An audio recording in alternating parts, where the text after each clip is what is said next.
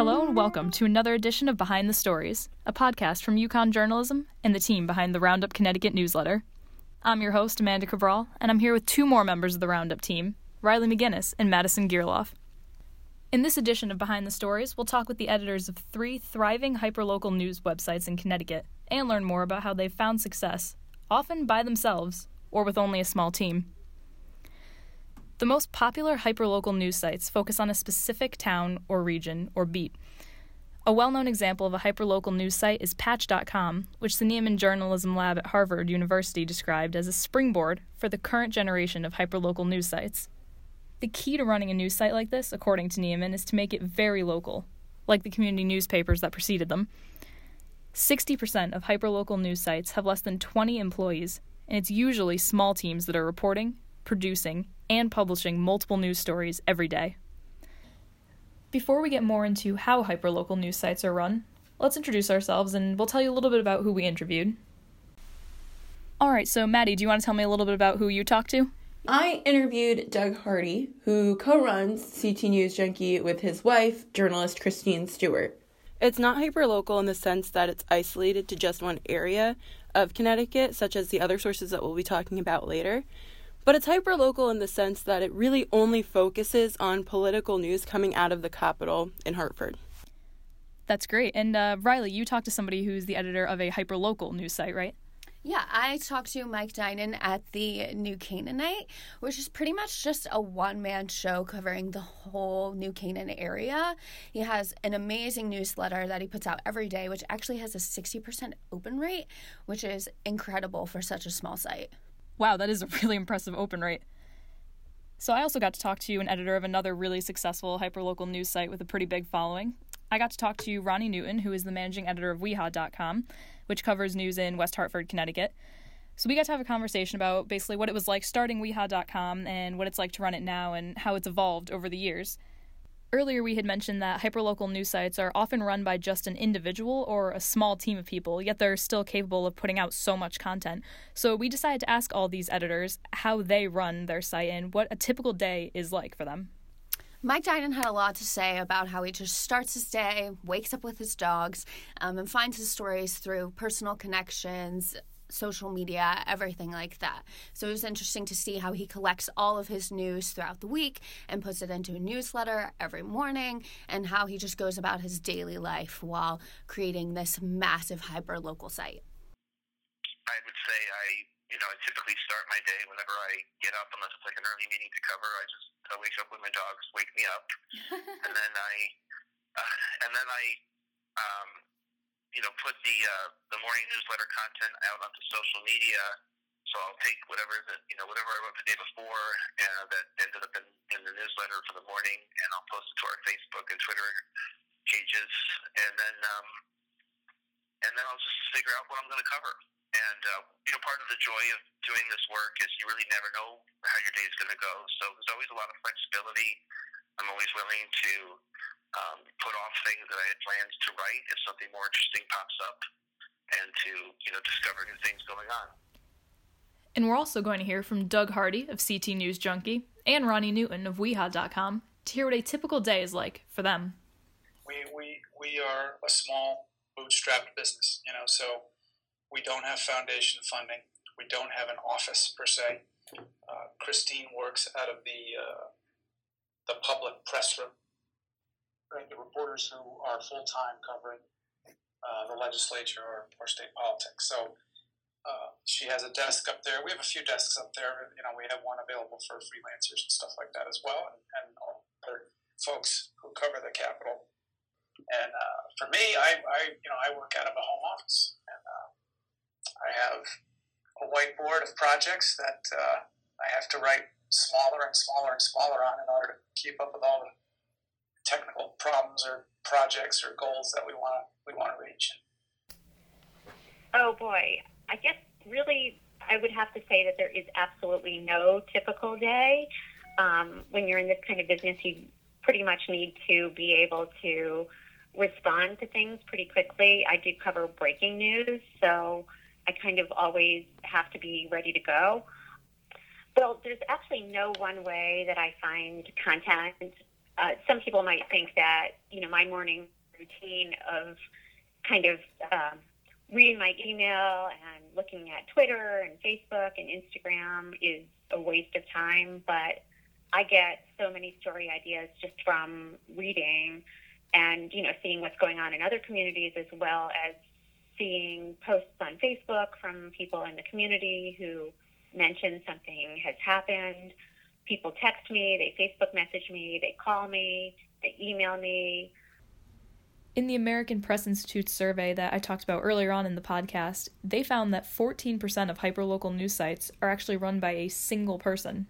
We're going to hear a little about how many people work on these hyperlocal news sites from Ronni Newton of We-Ha.com. And then a you know sports person who is part time and interns, and we accept user generated content. Um, you know, any, anything we can find. There's so many ways to make a new site engaging, but a big part of that is definitely picking content that is going to be engaging to readers and finding things that they'll be interested in. I know I talked to Ronni Newton about this, and for her, she said part of it is that she actually lives in West Hartford and she's part of the community, so she knows what's going to be engaging to the other people in her town and she knows exactly what they're going to want to read. So you mentioned that your business content is very popular. So would you say that those kind of stories get the most engagement from your readers? On an overall basis, absolutely.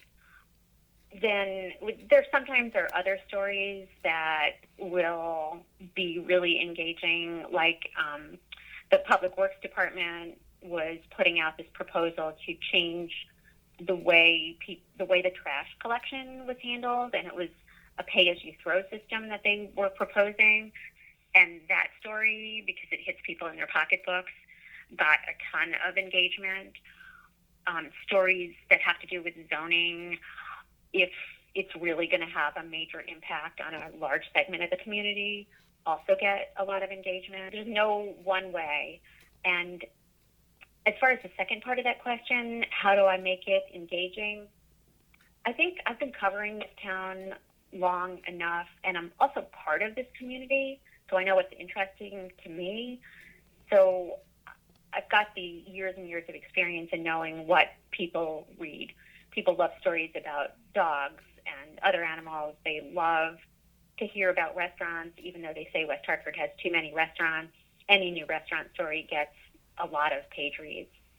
And now we'll hear from Mike Dinan of New Canaanite you know, a story, you know, one of the most read stories we had was about a woman who um, was walking her chihuahua and she was attacked by a wild turkey oh that God. came running out of the woods. Uh, and, you know, that might not be like a big story if you're, you know, covering, I don't know, um, a, a, you know, if you have a, a larger coverage area, mm-hmm. or if it's a common occurrence and you're out in the country. But in New Canaan, that was sort of like a funny off the wall thing that happened. So, um, um, but whatever those stories are, it's sort of your job as a reporter to, to, to ferret them out and to have that news judgment to say, well, yeah, this is interesting for my readers. Mm-hmm. So, so I, that's a long way of saying I think it can be done anywhere. Yeah.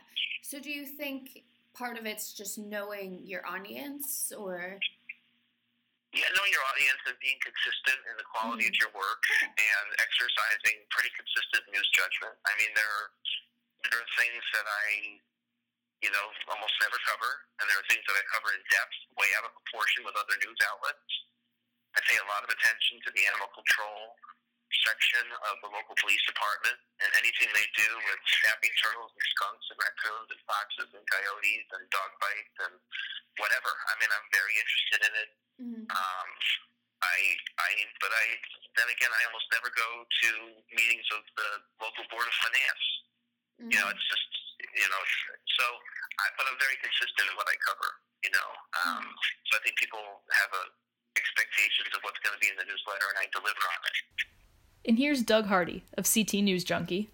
I'm probably jumping ahead of myself here, but the truth is, the internet is not designed to, uh, you know, the algorithms in search are not designed to surface or, or prioritize uh, what is simply good journalism and you know the algorithms want other things as well, and uh, certain types of headlines, and, uh, you know, for a long time it was keywords, but now I, I believe those have been de-emphasized. And there's it, the algorithms change all the time, and unfortunately, the uh, the things we learned in the newspaper business, how to write a concise lead and a concise, uh, you know, in particular, a concise headline, uh, you know, the, and, and, and then and then being able to fit headlines into one column with this, you know, four decks. That is a science that is law that is absolutely useless on the internet. I'm sad to say.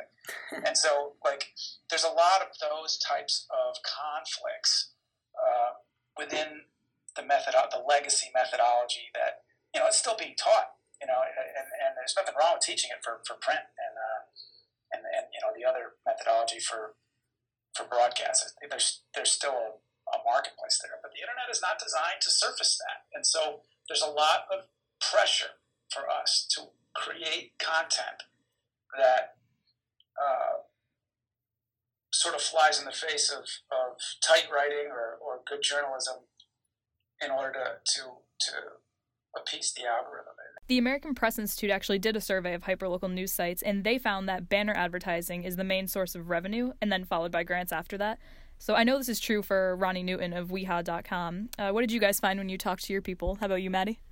Yeah, so when I talked with Doug Hardy of CT News Junkie about this and advertising and how they do get revenue on the site, he did mention that he went through a trial and error period with advertisements and trying to find the correct way of how to go about it.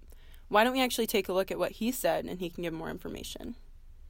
You know, to be honest, as a, as a, a, a revenue oriented person, uh, you know, sales is supposed to be the thing that supports businesses like ours, and uh, it's really hard to drum up sales in uh, in political uh, ad sales in political news. You know, for a political news site, you you either have the the audience that uh, those clients want, or you don't, and they can figure that out. And, and you know, the beauty of our business is that once Christine found her her uh, niche and, and and hit critical mass in terms of audience. We started to grow the site. That was around 2008.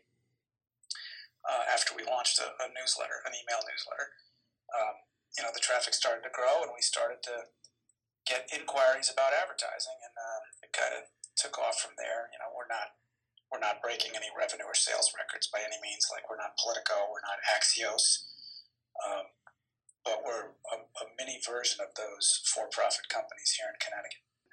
And here's what Ronni Newton of We-Ha.com had to say about advertising.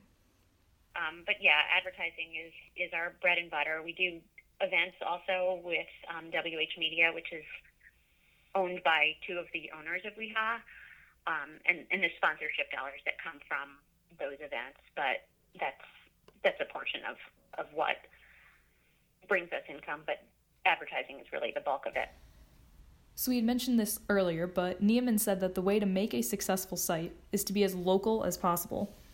So, with that said, we wanted to find out if these sites were crafted to fit their designated neighborhoods, or if their editors think they'd actually be successful in other locations as well.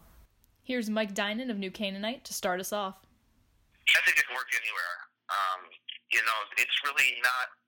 I think that the um, the way that and I come from a newspaper background, like a lot of people who are, you know, who are doing this now. That's where I sort of developed as a reporter and as a journalist. And, uh, you know, it used to be when you looked to launch a news outlet, you would start with your coverage plan.